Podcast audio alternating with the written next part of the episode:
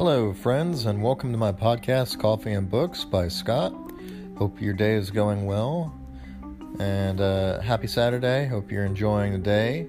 While I'm recording this, the weather here is very, very nice. It's 75 degrees outside, sunny, perfect weather. Can't, unfortunately, still go anywhere, but can walk around outside and enjoy that. Maybe get some sunbathing in while you're doing that today. Anyway, we're still almost done. We only got about 80 pages left of Vanished Kingdom, so we're going to finish that up pretty soon here. In the meantime, I wanted to do another podcast quickly on a previous book I read. This book is called Zealot, The Life and Times of Jesus of Nazareth by Reza Aslan. So a couple of things before I begin about this book. First of all, I just want to say I'm not really a religious person, but what kind of drew me to this is I wanted a more historical perspective on Jesus, mainly because I'm open to interpretations. I was raised in a Jewish faith, and that's what I consider myself first and foremost, Jewish, but I also find it very fascinating, mainly because this faith, you know, I'm open to studying Christianity, Judaism, Buddhism, Muslim, you know, anything. I just want to learn everything. I'm open to interpretations. I just, you know, I basically want to take the best of everything and kind of add it together. But anyway, back to this. I just want to go a little bit further and say, I read this book a while ago. This was over a month ago. So I had to do some Wikipedia research on the book again to kind of get the gist. But I think I got it. I can bring it to you guys. Second, I just want to say that it's... religious opinions aside, the historical facts that we have for Jesus are pretty small, even if we barely have a couple mentionings of him in the works that are out there. But I just want people to keep in mind, this is a podcast about opinions, and I want to say, you know, one thing or another. We're all just here just talking about different subjects, and this one just happens to be about, you know, one of the world's largest religions. So with that in mind, let's keep going forward and keep everything civil and an open and honest discussion. Okay, so going forward, Zealot, The Life and Times of Jesus of Nazareth by Reza Aslan is a very good book. I just want to say that the author I found interesting on his biography as well. He's from Iran, and his family fled during the Iranian Revolution. He went to Harvard, he studied, he's written numerous books on a wide subject of religious scholars and studies, and not just about Christianity, but about Islam as well, and No God But God, and he has other works out there, so definitely check him out, recommend him, thought he seemed like an interesting character. Okay, so like I said, the gist of this book is that this book is trying to take a historical account of the account of Jesus Christ. And the problem with that is that we have very little resources to go back on. First off, we're looking at something that was over 2,000 years ago.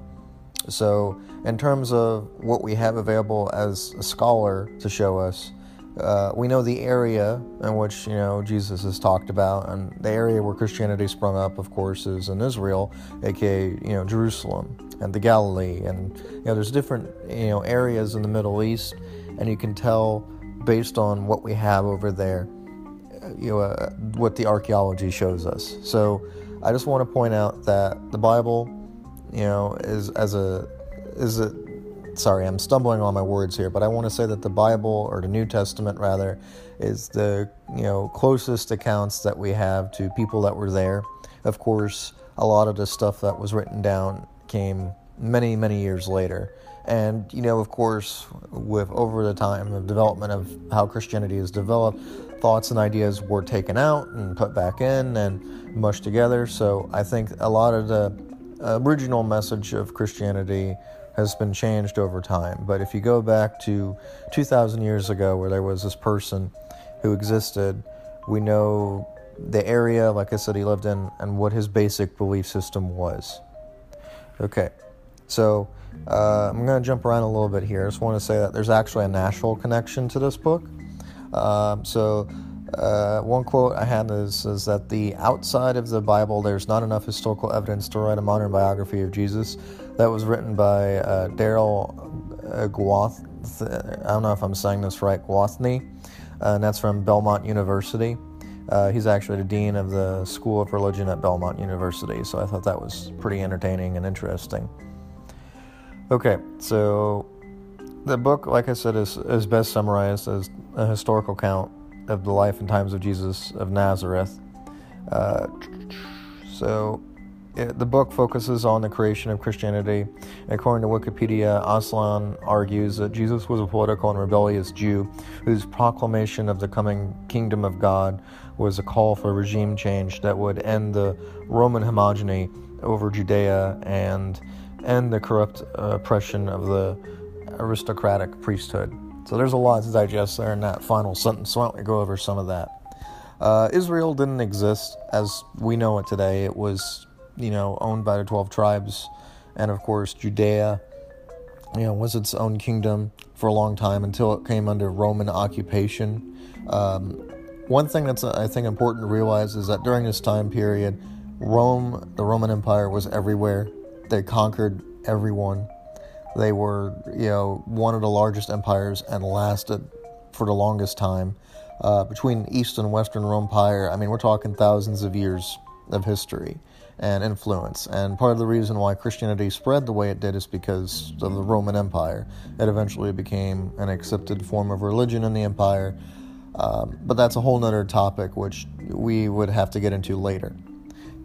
So what I wanted to talk about is that, the kingdom of Judea was run very differently than the Roman Empire. So that's the first thing, is that Rome, as a society in general, was very polytheistic, multiple gods. And Judaism is very monotheistic, one God. So right there, that's a major difference in the world of religion.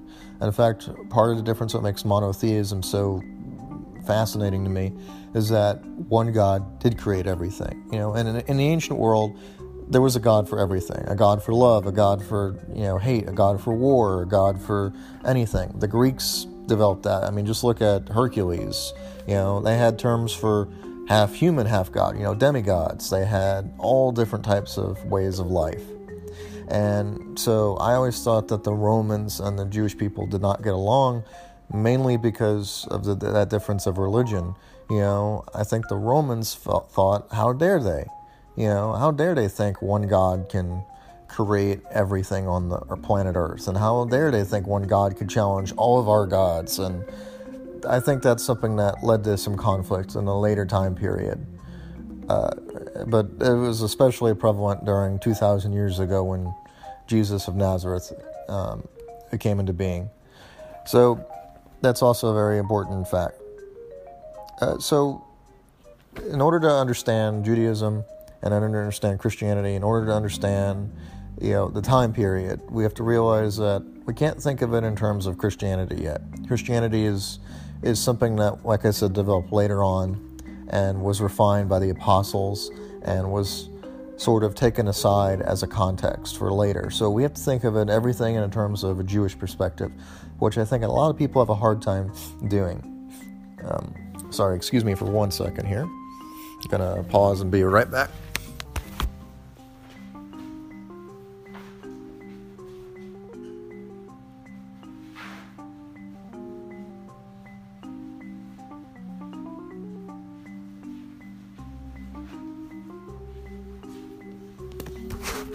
Sorry, folks. I had to go back to what I was saying. I had to get a paper towel now. Okay. So everything in the Jewish perspective is seen as the Messiah hasn't come. In that time period in history, I think there were different groups because there was a lot of conflict in Jerusalem. The main point of worship in Judaism at that time was the main temple. There was only one synagogue, essentially, one place of worship where you could be Jewish. And this is better known as the Wailing Wall. It's Solomon's Temple. It's a temple that's existed for thousands and thousands of years. All that's left of it is this little tiny piece of wall in Israel. I've been there. It's a very cool place. It's a very holy place, very special. It's right next to the Dome of the Rock, which is a very holy site in Islam. There are also various Christian relics nearby, so Israel is a very special place, and I recommend highly going there, especially if you're a religious person, but even if you're a historical person, there's a lot there to see. So let's go back to Israel for a second and Jewish culture. So at the time, everything was run in Judaism by the priests, who were considered holy, the ones who were running a show. And at the time, these people were actually selected by the Romans to run everything. They're the ones who collected taxes. They're the ones who did the majority of the work. So when the people, aka the commoners, who were revolting and causing rebellions, it was very common for them to want a regime change. But rather than fighting against the Romans, they were really fighting against the status quo, which was the priests. So the priests and the Romans were hand and side by side, you know. They were really allies in all of this, which is one reason why it was very complicated. The Romans, didn't care who was in charge. They just wanted their person to be in charge. And the people who were, the extremists, the people who did not agree that Jewish control should have been under Roman occupation, those were the most serious rebellions. And so one interesting fact this book talks about is that there were multiple rebellions. There wasn't just one that started with Jesus. There were a lot before that. The Maccabees is a good example. The Maccabees happened, I don't know the exact times off the top of my head, but I believe it was about 100 years or so before Jesus appeared on the scene. This is where the story of where Hanukkah comes from. The Maccabee rebellion, the miracle that, there was enough oil in the temple to last, it was supposed to last for one night, it lasted 8 nights, that whole deal. The Maccabees, were fighting that battle. So anyway, back to the point. So for those of you that are interested in religious studies and scholarship, I would recommend, you do your own research aside from this book. But for those of us who are historical, who are interested in knowing about the person and what biblical accounts and historical accounts there are, I would recommend this book. So a couple of the sources I want to talk about.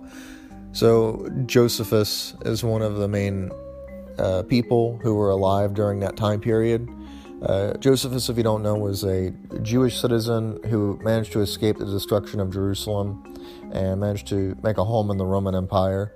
And he wrote, stories and documented everything that happened, from Masada to Jesus appearing on the scene to, everything from the different groups of people who were there and why he fled to Rome. So that's an important aspect of someone who was there. We have witnesses. Of course, the Dead Sea Scrolls is another example I like to give of events that were happening at the same time. There were different groups of people with different objectives, and then the Dead Sea Scrolls were written by a group of people who were hiding, during the destruction of the Jerusalem. So all that came during this whole time period, so it's important to analyze and keep in mind. I've seen the Dead Sea Scrolls, which is also pretty cool too.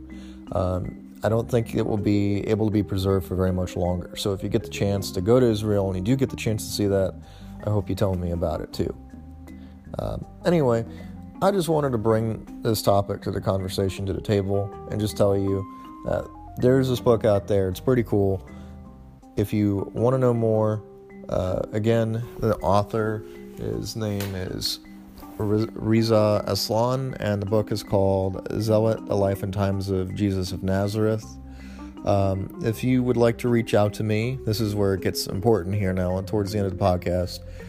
Please email me at Scott, S-C-O-T-T, Bernstein, B-E-R-N-S-T-E-I-N, 16 at yahoo.com. Again, that's Scott, S-C-O-T-T, Bernstein, B-E-R-N-S-T-E-I-N 16 at yahoo.com.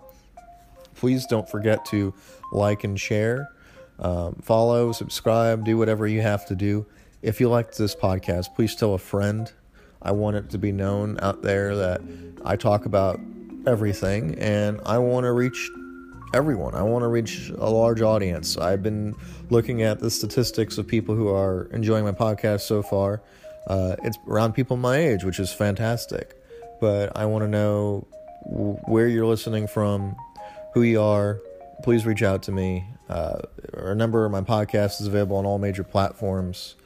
I really enjoyed that coffee from the other day. I had another cup of it today. So if you guys want to know more, please remember to share and subscribe. Thank you.